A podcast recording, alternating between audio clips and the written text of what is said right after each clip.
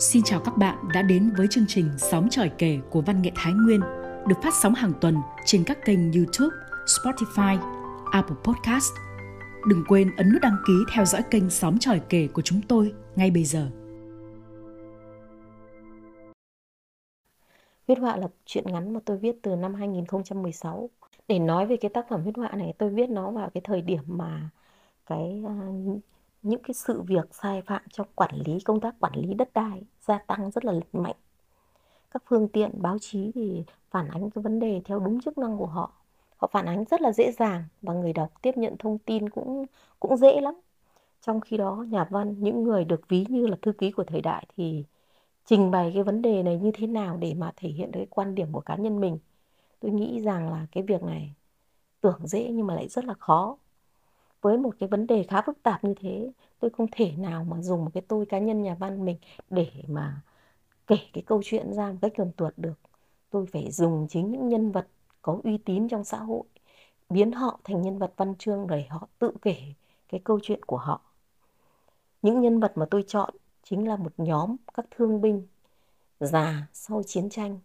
Cái chốt sức lực cuối cùng của họ họ dùng để mà tổ chức với nhau lại, thống nhất và phối hợp với nhau, tạo nên một cái sức mạnh với hy vọng là chế ngự những cái xấu, huyết họa là tấm bản đồ vẽ bằng máu của những người lính già. Nó là biểu tượng của lòng nhiệt tình, lòng dũng cảm và cả niềm tự tin chiến thắng những thế lực mờ ám. Tôi viết hơn một chục tập truyện ngắn, với gần 200 truyện ngắn, nhưng những truyện ngắn như huyết họa thì không nhiều. Tôi hy vọng rằng là quý vị nghe đài sẽ có những cái phát hiện khác hơn nữa, thú vị hơn nữa ngoài cái phạm vi những điều tôi chia sẻ. Chúc quý vị nghe đài dồi dào sức khỏe và thành công trong cuộc sống. Ngay sau đây, xin mời quý vị cùng lắng nghe tác phẩm Huyết họa của tác giả Tống Ngọc Hân qua giọng đọc Trần Phú. Giữa đêm khuya khoắt, tiếng rít điếu cày vang lên chói tai, rồi tiếp đến là tiếng ho khổ khổ. Sau đó là tiếng rầm rì. Cũng may, căn lều ở giữa đồng, mà đồng thì rộng và cách xa làng. Trong căn lều ấy, có ba người đàn ông tuổi đều già sáu chục, non bảy chục. Ơn trời, còn tí sức để mặn đú với gió từ biển lộng vào. Tiếng mái lều bị gió bạt phần phật không át được tiếng điếu cày tiếng côn trùng gọi nhau, a dua nhau tấu giàn giạt, cũng chẳng bỏ bèn gì. Đến sợ cái điếu cày. Ông đoàn, sau khi ho chán, thì chuyển cơn ho sang ông Thin. Gơm, họ ở đây cũng sướng cái mồm, đếch phải ý tứ gì cả. Ở nhà ho thế, kiểu gì cũng bị vợ cằn nhằn. Hút thuốc lào ở đây cũng sướng, hơi nào, ra hơi ấy, cha phải nhìn trước ngó sau ai. Khói phả mù trời. Con uống rượu à? cũng sướng, say thì say, tỉnh thì tỉnh.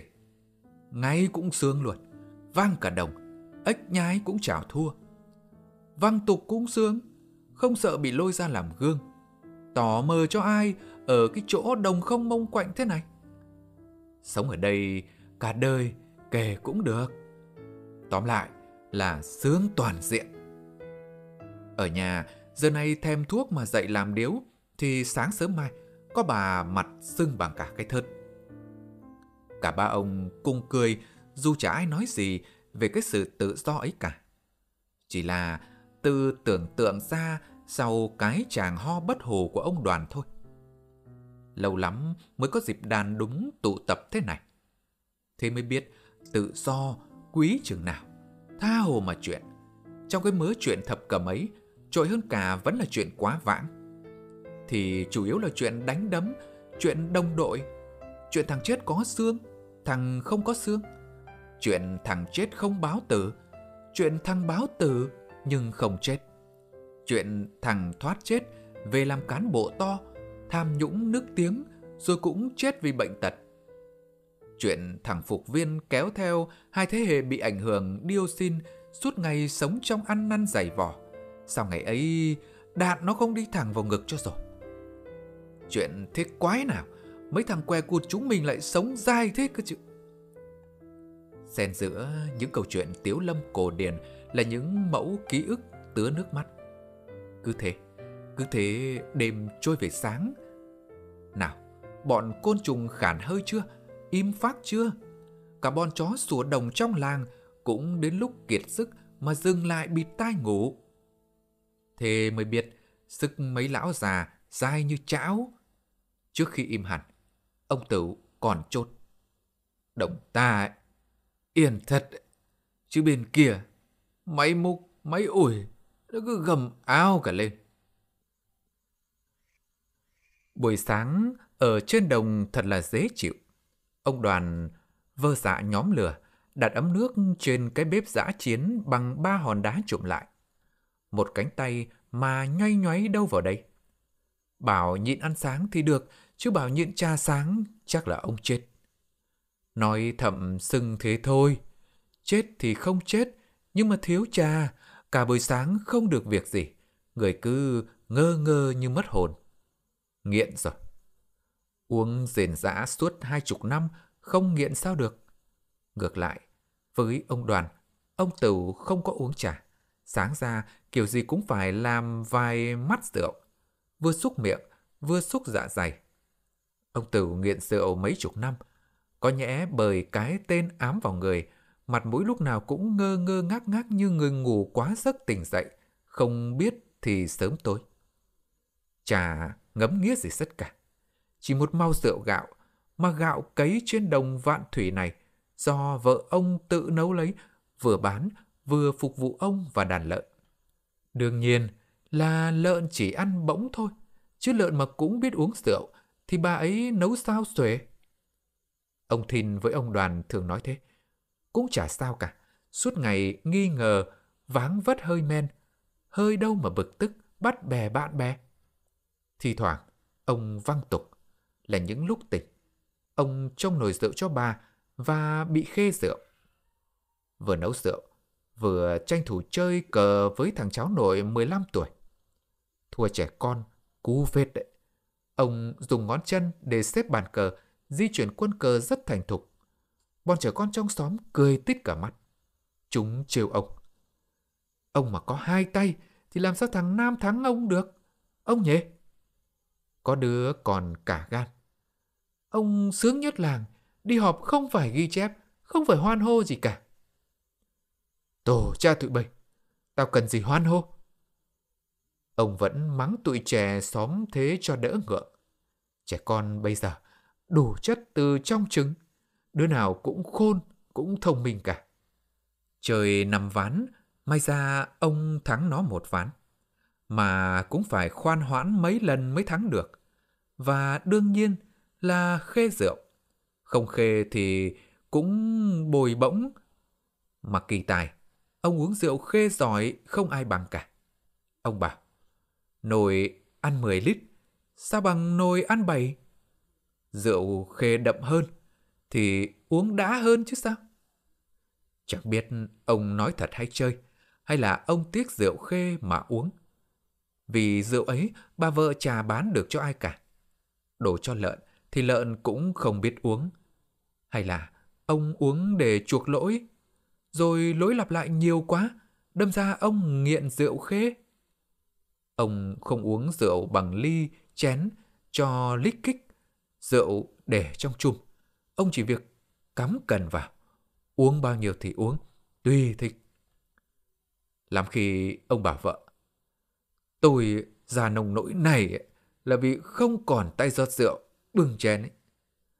Mà uống thẳng như thế, mồm chả có cữ, chả tự định liệu được. Nhà ông bà, con một bề, ba đứa con gái, chồng xa hết. Có năm còn mất Tết, chứ nói gì canh cần với chả canh cải. Nên từ hôm ông ra đây, chả có đứa nào phiền toái ông cả. Thế lại hóa là hay. Đợi ông Toàn pha trà xong, Uống xong nước đầu thì ông Thin mới từ ngoài lết vào. Ông Thin và ông Tửu cộng vào nhau thì mới đủ hai tay hai chân. Vì ông Thin cụt cả hai chân từ ngang đùi, còn ông Tửu cụt cả hai tay từ ngang cánh.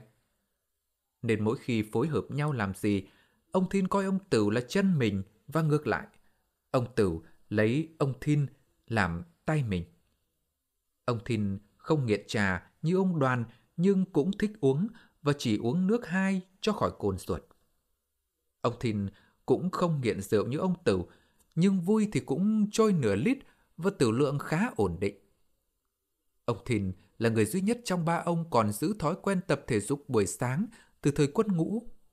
Bà vợ ông Thìn hiền như đất, nên trước khi ông đi quán triệt rồi. Không ra đây làm gì cả.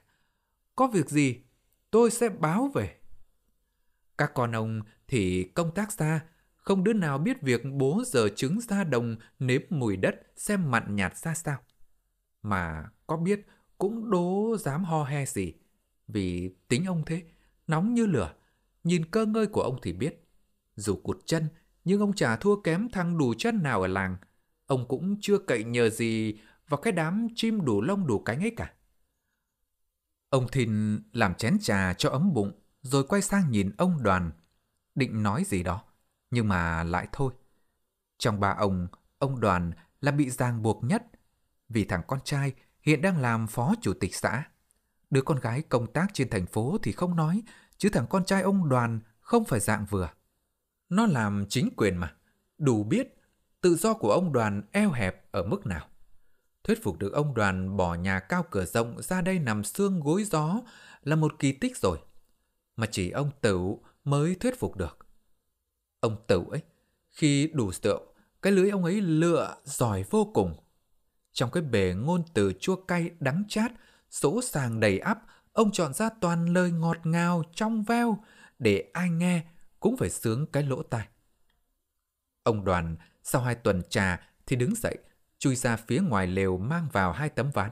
Đúng ra đó là tấm ván thiên còn lành lặn, người ta vứt bên đồng vồi. Ông nhặt về chiều qua. Bên ấy, đất bán, máy ủi lên thấy cả tiểu sành và ván canh. Ông chọn được hai tấm thiên con ổn, cẩn thận xách nước co rửa sạch. Ván này mà đóng máng lợn, máng gà thì chăn nuôi thuận lắm, hay lắm đấy. Ông lấy làm kệ để vẽ đấy. Ông đoàn là một tay vẽ truyền thần có tiếng trong vùng. Từ ngày có công nghệ ảnh mới, trái thêm chuyên thân nữa, thì ông đoàn cũng nghỉ vẽ, chỉ thi thoảng vẽ một vài bức cho đồng đội làm kỷ niệm. Để khi nằm xuống, đứa nào thích thì sẵn đó mà làm ảnh thờ. Và vẽ cho đỡ nhớ, đỡ buồn tay thôi. Ông Thìn mài cái mũi kéo đã rất bén, đưa lên mũi người. Mùi sắt tanh tanh, cái bát hải dương để dưới chiếu. Hai ông lần lượt chia tay ra để mũi kéo nhọn bén đi vào. Ông này làm cho ông kia. Đến lượt ông Tửu, nhìn những giọt máu tong tong rơi xuống từ mõm tay cụt, ông đoàn quay mặt đi. Ván cờ này là trứng trọi đá, khả năng thắng chỉ có vài phần thôi, chứ không như những vụ trước. Tiếng ông Tử. Chúng ta yếu, sức yếu rồi. Cần có sự ủng hộ của bà con thì mới ăn thua. Để máu không đông, ông đoàn đã thả vào bát máu một chút muối rồi dùng bút vẽ khuấy đều. Mảnh bìa trắng khổ rộng được giải ra hai mảnh ván thiên ghép lại làm bàn. Ông đoàn đang chấm cọ vào bát máu thì có tiếng bước chân người đi vào. Cả ba ông nhòm lên. Ra là ông khuất. Ông khuất chửi phù đầu. Chúng mày, chúng mày ăn mảnh đấy hả? Chúng mày, chúng mày ăn mảnh đấy à? Cả ba ông há hốc mồm nhìn ông khuất. Mới có một tuần thôi mà ông khuất khác quá.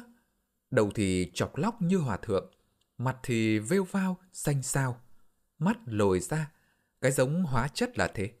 Chảy đến đâu, điếng người đến đó. Nhiều lần, ông khuất bảo các con. Nam tao ờ, chấm bố rồi. Chúng mày cưỡng làm gì cho tốn kém cả ra. Nhưng các con ông không nghe. Chúng bảo còn nước còn tát. Ung thư gan lang này đầy. Nhưng ông dai nhất, ba năm rưỡi rồi đấy. So với mấy ông bạn, ông hạnh phúc nhất vì đủ chân đủ tay, Còn nếu nói về sẹo, thì thằng nào trà chi chít khắp minh mẩy. Tuy nhiên, ông khác mấy ông bạn ở vai mảnh đạn không thể gắp ra khỏi người và mấy cái xương sườn gãy. Ông vừa ở bệnh viện về hai hôm. Họ hàng lác đác đến thăm. Ai cũng động viên ông là phải chiến đấu đến phút cuối cùng. Chiến còn mẹ gì. Vứt cái án từ sang một bên. Ông ngớ ngáy chân tay lắm rồi. Giữa mùa hè nóng nực thế này, đội cái mũ len xù xụ lên đầu cũng ngại. Mà phơi cái đầu chọc hớn ra cũng chả làm sao. Ông Khuất có vợ, nhưng cũng bằng không có. Sau khi lo dựng vợ gả chồng cho ba đứa con xong xuôi, thì ba đung đung bỏ nhà đi, vào tận cái thiền viện gì đó tận Lâm Đồng. Con cái năm lần bảy lượt vận động bà về mà trả được. Bà ăn chay, tụng Phật suốt ngày. Thôi, biết làm sao. Con người ta nếu có số má gắn cho, thì cái số ông là số khác vợ. đặn biết ông bị trọng bệnh, bà cũng ra thăm ông. Đêm đến, bà nằm trong phòng con gái đã đi lấy chồng. Ba lần, đúng ba lần ông đi đến cửa phòng, chạm tay vào nắm đấm, chỉ khép hờ rồi lại quay về chỗ nằm. Bà ấy đây, vợ ông bằng xương bằng thịt, nhưng giờ đã thành người xuất gia. Và giờ thì dù trà tu tỉnh gì, trà xuống tóc mà đầu ông cũng chọc như đầu bà. Chúng mày, chúng mày mà không lấy máu tao, là chúng mày khinh tao đấy nhỉ. Đến nước này thì phải lấy, vai giọt cũng là máu. Máu của thằng gần đất xa chơi, nhưng vẫn đỏ hơn máu tao chúng mày ạ. Ông Tử nói thế, ông Thìn phụ theo. Máu mày loãng là vì rượu đấy. Cường đang ngả người trên ghế xem bóng. Tay trợ lý chạy vào, giọng ái ngại. Sếp ơi! Sếp! Rắc rối to rồi ạ! Mấy lão gàn dựng lều cố thủ ngày ấy rồi. Mà, mà, mà, mà theo đúng lịch thì sáng ngày kia lại chúng ta bàn giao. Cường tắt tivi, ngồi dậy. Hả? Gan nào? Đứa nào dám? Tay trợ lý cung kính đưa cho Cường một tập giấy tờ gì đó. Đây, đây ạ, xếp đọc đi ạ. Đây là hồ sơ của cái nhóm tứ gàn mà mà em xin về đấy ạ. Bọn này hoành hành suốt mấy chục năm rồi. Chúng chúng chúng còn tấn công cả ủy ban huyện cái đận đấu thầu cái hồ biển ấy ạ. Rồi cả ủy ban xã thì cơ man nào là là lần bị chúng bao vây đưa ra đủ thứ yêu sách hết. Mà cả bệnh viện chúng cũng không tha. Cái vụ chết tay thương binh bị tai biến ấy.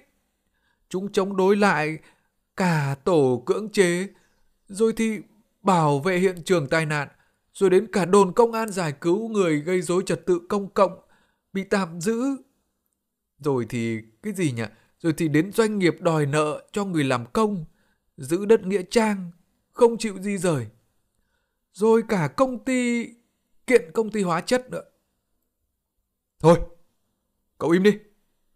Thế chính quyền mù à? Pháp luật đâu cả, lại để cho cái bọn giang hồ nhiễu nhương thế. Dạ, thưa sếp, chúng không phải là giang hồ. Chúng chỉ là bọn người que người cụt thôi. Về lực lượng thì không đáng kể ạ. Thế, thế, thế, thế thì sợ cái gì? Làm ăn có trình tự, bài bản cơ mà. Cứ nhặng cả lên. Dạ, nhưng mà, nhưng mà, nhưng cái gì? Tứ gàn chính là tứ hùng của 30 năm trước đấy sếp ạ. Sếp có nghe thấy tên cái hội ấy bao giờ chưa? Cường ngây người. Nhớ rồi, ai đó đã kể cho nghe. Chứ Cường thuộc lớp hậu sinh, 30 năm trước ở chuồng biết gì. Thì ra là chúng. Không ngờ cái hội này vẫn còn đến giờ. Để rồi xem, chúng bay còn mấy sức mà dám đấu với tao. Cả cái đồng, cả cái đồng vồi, hàng mấy chục hecta kia, tao còn mua được. Thì cái góc vạn thủy nhà chúng mày là con mũi. Tiền đền bù nhận, tiêu hết con mẹ nó rồi. Giờ giờ chứng nói thỏa thuận chưa đạt. tao mua bán với chính quyền. Chúng mày là cái thá gì mà đòi thỏa thuận? Sáng hôm ấy, trời cả gió, rơm rạ bay tứ tung. Chiếc xe tải kéo còi lớn rẽ theo con đường bê tông đến bìa đồng. Tới đoạn đường hẹp quá thì xe dừng, chiếc xe phủ bạt kín nên dân vạn thủy cũng không rõ là trong ấy chứa gì. Từ trên cabin chui ra, ba người đàn ông cao lớn vạm vỡ, họ từ từ dỡ bạt ra. Ôi trời, toàn dây thép gai với cột sắt. Họ tính chuyện giao đông đấy mà. Bà con kéo ra rất đông để xem, lại thêm một cái xe nữa đi vào làng.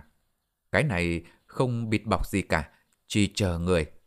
Dễ có hai chục thằng thanh niên minh trần, mũ lá, thuốc phì phèo. Họ xuống xe chờ người, leo lên xe dây thép, vần những cuộn thép gai xuống, hè nhau khiêng vào đồng. Một trong ba thằng đàn ông chỉ trò gì đó. Bọn họ dàn hàng ngang tiến về phía chiếc lều phủ bạt, nằm chơ vơ trên ruộng. Một thằng bước đến cửa lều của mấy ông già, giọng lễ phép. Dạ, các các bác, các bác làm ơn rời khỏi khu vực đất của công ty cho ạ. Để chúng cháu còn làm nhiệm vụ. Ngồi trên chiếc chiếu cói, trải lên nền đất còn âm ẩm. Bốn ông già mỉm cười bình thản. Ông đoàn lên tiếng.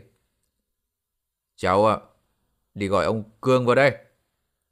Chúng tôi muốn nói chuyện với ông Cương. Thằng thanh niên khi nãy trở mặt hỗn láo. Ê, này! Mấy lão già, quen giờ trò ở đâu thì được. Chứ với tụi này là không có được đâu nha. Đừng có để bọn này phải làm việc thất đức đấy. Ông đoàn cười khẩy, giơ cánh tay duy nhất lên, giọng vẫn nhẹ nhàng. Khoan, việc thất đức của các anh hoán lại. Làm sao? Giờ vui lòng ấy gọi ông Cường đến đây nói chuyện. Ông đoàn vừa dứt lời thì từ phía sau, một người đàn ông trạc tuổi thằng Triều con ông bước đến. Nhìn là biết ngay, đấy là sếp của dự án. Cường nhìn mấy ông già què cụt bằng ánh mắt thương hại. Hắn hất hàm về phía tay trợ lý. Rất nhanh nhẹn, tên kia thò tay vào cặp da, lấy ra chiếc phong bì khá dày. Tên này bước vào lều, cúi xuống đặt chiếc phong bì lên chiếu và nói. Chúng tôi uh, làm thủ tục với chính quyền địa phương đã xong. Đây là chút tiền xương gió mấy đêm canh đồng. Các bác uh, đi luôn cho. Đồ đạc khác có người dọn dẹp về tận nhà. Ông đoàn cười kiêu mạn, không nhìn mà nhặt cái phong bì lên, xé toạc, rút mớ tiền, ném vào gió. Tiền bay phấp phới, bọn thanh niên đứng ngoài nhốn nháo gom tiền. Cường bất ngờ với hành vi này, nên rút điện thoại gọi cho ai đó. Lúc ấy, ông Từ đứng dậy, loạn choạng đi ra. Cái mặt ông chín đỏ như gấc, mùi rượu phảng phất, thơm thơm. Ông lắc mạnh hai vai, đôi cánh tay áo quay tít. Bọn thanh niên há hốc mồm, nhìn lão già say rượu, cụt cả hai tay đang trình diễn cái miếng võ gì mà chúng chưa từng thấy. Ông Tửu nói. Chúng mày, chúng mày cút về đi. Các ông, các ông không trả đất đấy. Chỗ đất các ông dựng lều ấy là đất ông thầu của xã. Ông chưa nhận xu đền bù nào. Chúng mày cắn vào đâu mà đuổi các ông đi. Cường giận tím mặt. Hắn bước đến, đặt bàn tay lên vai ông Tửu. Nhưng chưa kịp nói gì, thì ông Tửu đã lắc vai. Ông tay áo cũ với những chiếc cúc sành quất vào mặt Cường nhoi nhói. Cường lui lại mấy bước, ôm mặt. Lúc ấy, người đàn ông thứ ba bước vào, hất hàm hỏi Cường bằng cái thứ tiếng gì lạ. Ra thằng này không phải là người Việt. Cường đưa mắt cho tên trợ lý. Tên trợ lý kéo thằng bụng phệ mắt híp ấy ra ngoài trao đổi gì đó. Cường nhìn mấy lão già bằng ánh mắt tóe lửa. Cùng lúc ấy, ông Thin lăn xe ra, dừng xe sát ông Tửu. Ông Thin không say rượu, nhưng mặt đỏ như màu gà sống cưỡng. Ông Thin bảo, Chúng mày, muốn lấy đất cái chỗ này ấy, thì hãy bước qua xác tao. Tao Tao tuyên bố là tao không đồng ý để cho chúng mày cậy tiền, cậy quyền thích làm gì thì làm. Thế thôi. Cường nhìn ông già cụt cả hai chân ngồi trên xe lăn mà máu sôi lên. Ở đâu lại tòi ra mấy cái lão già gan dở ngang ngược này chứ lại. Gọi chính quyền rồi mà sao như mối đắp chân, mấy chục phút rồi, không thấy tới. Mẹ kịp! Hắn văng tục. Mặt trời đã lên cao, nóng hầm hập. Người chen chân người, toàn những người dân một nắng hai xương đã ngoan ngoãn thu màu bàn giao đất cho dự án theo lệnh của chính quyền xã.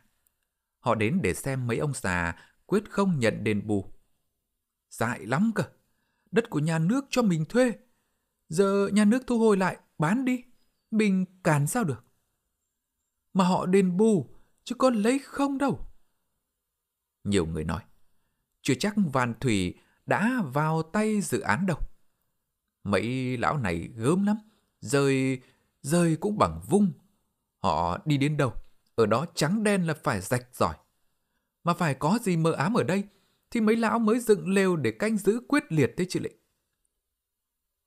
Tiếng xì xào, dâm gian cả một vùng, đại diện chính quyền xã rồi cũng phải có mặt. Khi ấy, cả bốn ông già đã kề vai sát cánh, ngoài cùng là ông đoàn, tiếp là ông Thin cụt chân ngồi xe lăn, tới ông Tửu cụt tay say bét, rồi đến ông Khuất, hai má tóp lại vì rụng răng, đầu chọc hớn. Phía sau bốn ông già là một bức bình phong lớn phủ manh vài lụa trắng, trông nhếch nhác thàm thương thế nào ấy, mà cũng trông ngang tàng hung dũng thế nào ấy cả. Đích thân ông chủ tịch xã tiến lại, bắt tay mọi người và ân cần khuyên nhủ giải thích. Rằng thì là, chỉ sau một năm nữa, chỗ này sẽ là sân bóng, chỗ kia sẽ là bể bơi, là là là. Ông Khuất ngắt lời vị chủ tịch xã, chỉ tay vào mặt Cường và nhìn khắp lượt bà con. Ông nói to.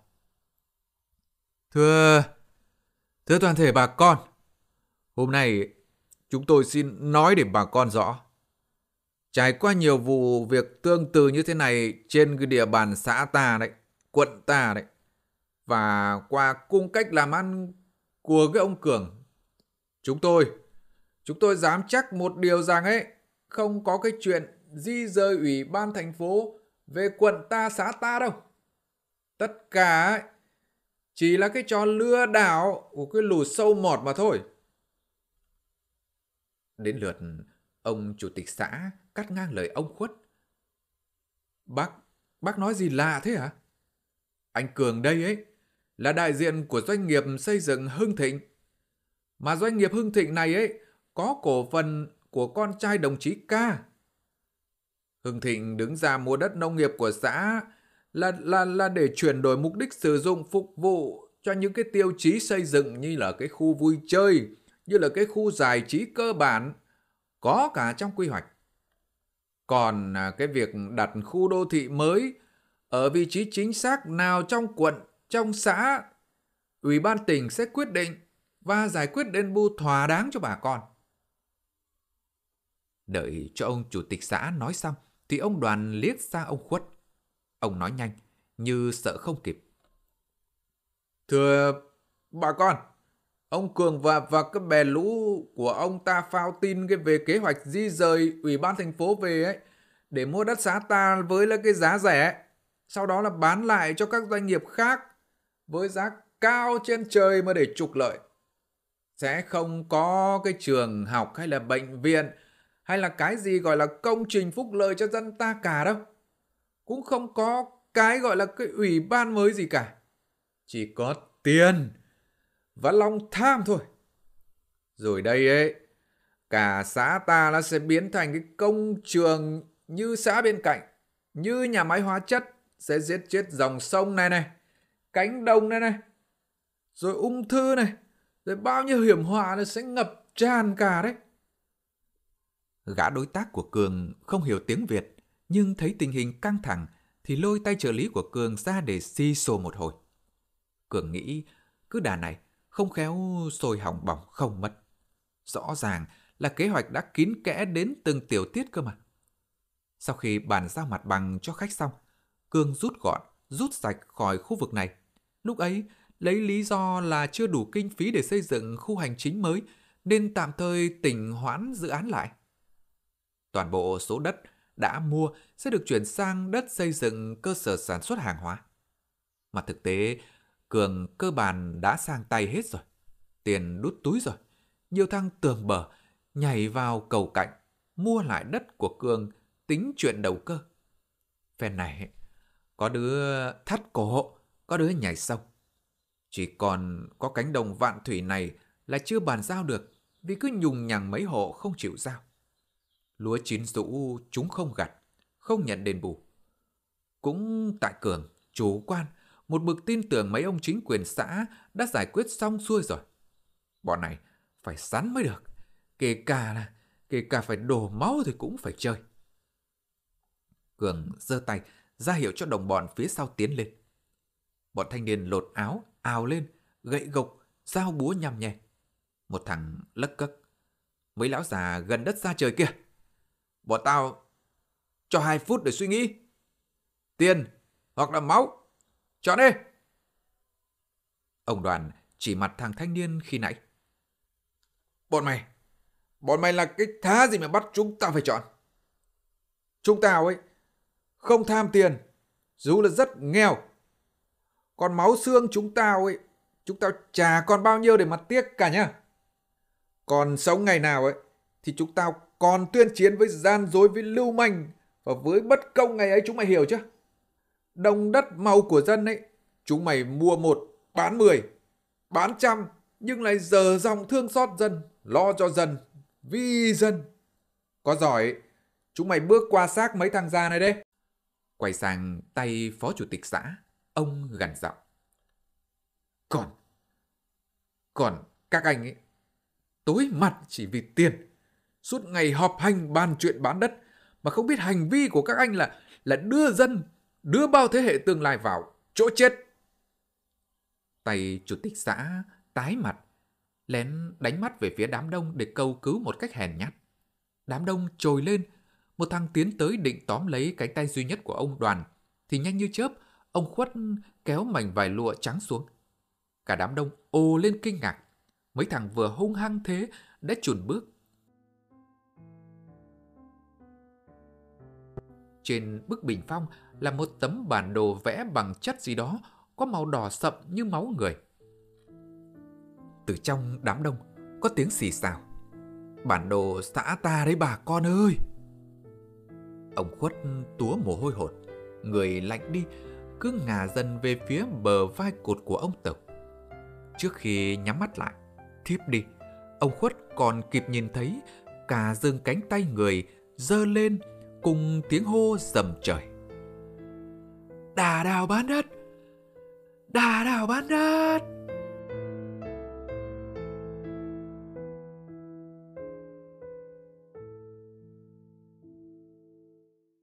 Bạn thân mến, chương trình đọc truyện của chúng tôi xin tạm dừng tại đây. Hẹn gặp lại các bạn vào chương trình sau. Tạm biệt và thân ái.